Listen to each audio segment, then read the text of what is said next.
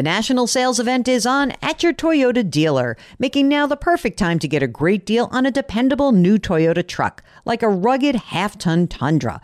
Workhorse by nature, powerhouse by design, the Tundra combines raw capability with premium comfort and advanced tech to fuel your wildest adventures. And with the available iForce Max hybrid powertrain, you can take electrifying horsepower farther than ever before.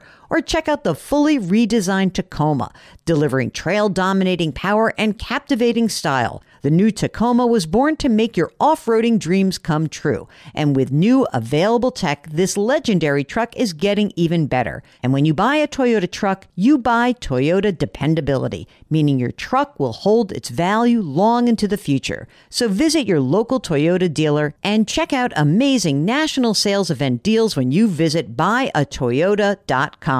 Toyota, let's go places. And now, a word from our sponsors at Betterment. If you're listening to my show, you're looking for tips on how to work smarter, not harder. And let's be real, you're already working hard to earn your money, but how do you make sure that your money is working hard for you? Here's how with a Betterment automated investment and savings app, your money will go to work They've got technology that will provide you with advanced tools, and they're built to help maximize your returns, not to mention your time. They have expert built portfolios of low cost exchange traded funds. You know, I love those exchange traded funds. There's automated investing technology, and as part of that, automated rebalancing. Many of you have been asking about rebalancing, and it sort of feels like a hard thing to do on your own. With Betterment, easy peasy. They do it for you. Visit betterment.com to get started. Learn more about high yield cash accounts at betterment.com. Investing involves risk. Performance is not guaranteed. Cash reserve offered through Betterment LLC and Betterment Securities. Betterment is not a bank.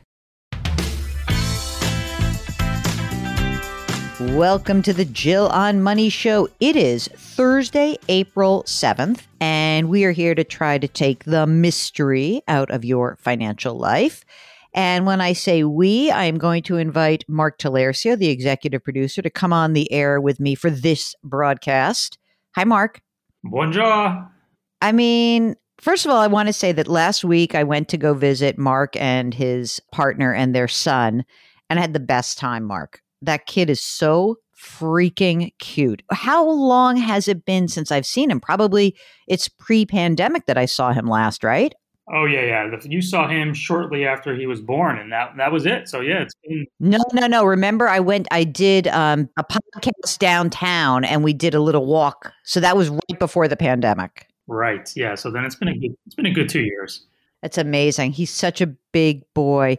Uh, shockingly, I had to give him my Christmas presents and also a little present from Orlando. He's still talking even even yesterday. I'm not even making this up. Even yesterday, uh, so almost like a week later, I want to see Aunt Jill. Where's Aunt Jill? Yeah, she's the one with the presents. It was fun. We read. He's very into books.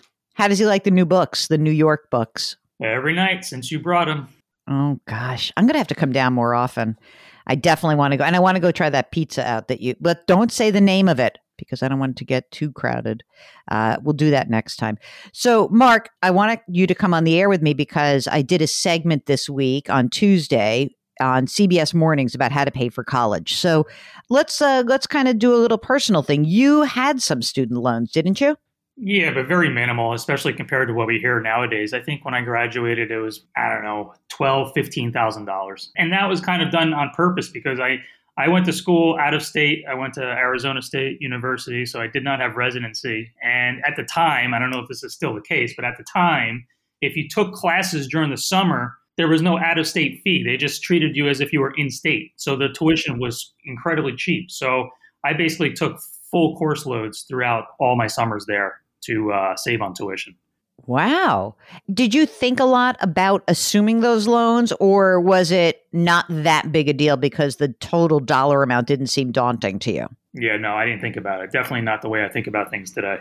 Well, I mean, sometimes we get folks who are here on the air and they are telling us these massive numbers. So, just to give you um, a few of the the pain points here, it's interesting to learn that really, even though we hear some of these horrible, horrible six figure numbers, it's not really that. The, the average student is graduating with about $40,000 of student loan debt. That sounds like a lot, but it, it's not like 150. Uh, the other aspect of this, which I think is important, is that um, when we start talking about is college worth it, and you'll hear this in the segment, you know, I do think it's worth understanding that, you know, pretty much every single data point would support the idea that, of course, a college education is worth it. It's just not worth it at any cost. And often I think that when we talk to people who have these massive loans, it's usually from graduate school, isn't it? I mean, that's when we start to see the insane numbers that really start freaking out the the folks who are calling in about it. All right, so this is what we're going to do. We're going to play the segment and on the other side of it, I'll tell you about the stuff I didn't get to, even though it was a kind of long segment. Also, Mark, it was my 13th anniversary at CBS, so they gave me a little shout out on the air. Yeah, lucky 13, baby. Couldn't be happier about the whole thing, truly. I've got the greatest job there. It's amazing. All right. So, this is our segment about how to pay for college. The anchors are Gayle King, Tony Dokoupil, and Nate Burleson. All right, it's time to dance and talk to Jill. In today's Money Watch, we're talking about student loans. In just a few weeks, on May 1st, a pandemic era freeze on federal loan payments is set to expire. More than 36 million people have not had to pay their loans since March 2020. That's about $195 billion in payments. CBS News business analyst Jill Schlesinger joins us right now on what borrowers need to do. How are you doing this morning? I'm doing well. All right, Dollar Dollar Jill, let's talk about it. So for two years, the government have has given students a little bit of breathing room. But where does it stand now? Well, remember this is just federal student loans. So okay. that's 1.6 trillion of the 1.75 trillion loans outstanding. They are federal. So most people do have federal loans. Right. There's been a lot of talk about maybe this is going to be extended again. I get a lot of folks who come into my podcast who say, well, I'm just not going to pay. Well, I don't think that's a great idea. I think we should prepare so that we don't have to panic. Mm. So, really start focusing in on May 2nd. That's the day. There is also a little bit of talk about maybe there could be actually the expulsion of student loans under, say, $10,000. Again, it's talk. There is nothing in stone. That yet. chatter has been going on for quite some time. It sure has. But nothing has been confirmed. Nope, not so yet. 36 million people are likely going to have to start making loan payments again. How should they get themselves mentally and financially oh, prepared? Right, and mentally, of course. Um, go to studentaid.gov. You want to start updating your information. So, for a lot of people, they were paying during this 0% interest window. That's a good idea. It shortens the time frame. But you've got to make sure all of your data is collected the right way. You're signing up for an auto debit. You want to check out your payment options. While it's this very strong labor market, some people maybe are not making as much money. Maybe there's an income driven repayment plan that's in your future. Compare it, look at it. Don't just do what you had done. So we know that May 1st is National uh, Decision Day where students have to make a choice. Getting emotional, Jill? something in my throat, where they have to decide, make a decision about where they're going to apply to schools. Yeah. Do you have advice about what kind of colleges you should? How, how do you base that mm. decision? Because money really matters when you're filling out those applications and deciding but where kids to don't realize go. how much it matters. It matters. That is, that is right. Exactly right. right. You don't You're realize right that, that, this can follow you in the future for decades Forever. at times, yes. right? So here's what I want you to think about. You get these financial aid award letters. There's a real problem with these letters. There's no uniform way that each college must write down here's how much is a loan, here's what a scholarship is, here's what a grant is, here's what the interest rate will be. So you've really got to do some homework with these letters. I'd like to offer two guidelines for parents and kids about borrowing. Right. Okay. If you're the kid and you're the student, you want to target your total borrowing for what you think your first year salary will be. Okay? How so can you do that? Okay, because no. we have so much information. It's great. So, according to most recent data, class of 2020, average first year out of college $55,000. Oh, okay. Okay. Now if you're a liberal arts major, maybe that's 30,000. If you're a software engineer, maybe it's 80,000. You're a student, try to borrow, limit your borrowing to what that first year salary will be. Okay, parents okay. increasingly are paying the more of the bill. For a family, here's a way to think about it. What's my household income? That income is what I can borrow in total for all of my children. So let's think about that. Two people, they're together. You each make $50,000. Okay. You got $100,000 of household income. You got three kids. You cannot borrow or co-sign for more than $100,000. Why? We don't want to rob you of your financial foundation. The last thing any parent wants to do is say, oh, you know what? I would like to retire. Can you help me, honey? I'm glad you enjoyed your college education. Well, here's the reality. Most people in America don't have a four-year college degree. And a lot of people are looking at these numbers and thinking, why am I paying $25,000, $30,000 a year that's going to get me a job paying the same amount? This, or less. This or is, less. This is really important. It is worth it with an asterisk. The it's average college graduate makes about a million dollars more over the course of a career. That's big money, okay. right? And that's 15% more than the non college graduate. But again, you cannot borrow too much to get there. And also, very clearly, you must finish school. There's no partial credit for getting three out of four years down. You've got to finish, or else it will not work. Mark, what a difference a couple days makes because I did this appearance, and then what happened? Immediately, we got some confirmation, shh, quiet, from the White House, or at least people in the White House, who said that there is going to be an additional forbearance of four months until August 31st. So, Mark, it is uh, the sixth time since we started getting these pauses. So, I don't know, like, how do you feel about that? We were just talking before we hit record. I, yeah, it's, it's, a little silly to me. I'm not quite sure I really understand it. It's you know three, four months. What what's the big deal? What difference is that going to make? I don't get it. Well, I think it's a couple of things, which is you know there's 1.6 trillion dollars outstanding on federal student loans, which is essentially you know a whopping number. I get it and these are federal loans, right? But I think the other aspect of this is just like, what are we doing this for exactly? I mean, we're in a hot labor market. Young people are making money, older people are making money. So, what are we doing this for? I mean, if, again, I agree that we should wipe out the debt if there was an issue of like fraud or one of these, like, you know, the for profit companies that were really shady and like, you know, kind of roped people into borrowing money for a crap degree. Like, okay, fine. I'm okay with just wiping that off then. That's fine. But I don't get the delay. I really don't. And so here's a big question that I would ask you, and that is let's say you get a nice $2,800 refund on your taxes, and the interest rate clock is going to begin again in September for your student loan. Should you just pay it off, even though it's a 0% debt? Should you pay it off now and just start chopping time off of your loan? Oh, I would. If I, if I had loans right now and my loan has been paused this entire time, I would still be making the payments all along. And you can really reduce the amount of time. All right, now here's your choices. You ready? You get your $2,800 average tax refund. You could pay off a 0% loan, or you could put that $2,800 into a Roth IRA. What do you do? Uh, I, I personally do the loan. Yeah, but that's not the but that's not the wisest financial decision necessarily, is it? No, but the clock is going to start ticking again. It's it's inevitable. It's coming. You know, at some point you're going to have to pay off this loan. So I just want to get rid of it. Okay, I'm going to give you more choices. You got $2800 in your tax refund. You can chop down 2800 of your outstanding student loan debt or you can put money into your retirement plan which you're not using and you get an employer match. The match the match is what makes it compelling. It's hard to walk away from the free money. I, I agree. This is something we didn't talk about in the segment, but there's a real emotional cost to carrying student loan debt. We know it really does freak people out. It causes anxiety.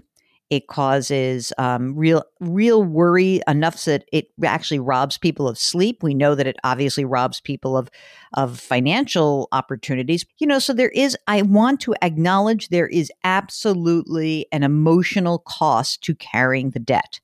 I also want to encourage anyone out there who's listening, who's got student loans that are being paused right now, to check in with us to see if you should be either paying that off or doing something else with the money.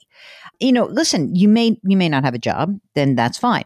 Or you may find it you don't get a tax refund, that's fine. But if we're kind of comparing apples to apples, which is, you know, your student loan payment would have been 350 bucks a month and you've been able to save 350 bucks a month or you don't need that money, we'd love to hear from you in order to figure out what you should be doing with your extra cash flow. Maybe you should pay down that note.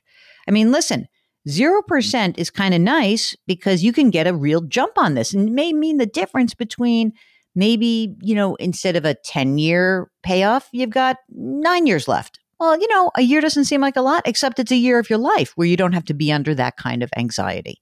I think it's going to be interesting. I, I, am not a huge fan of these delays. I really I'm not because I think the bigger issue is that the uncertainty leaves people a little bit, um, I think, confused as to what their next best move is.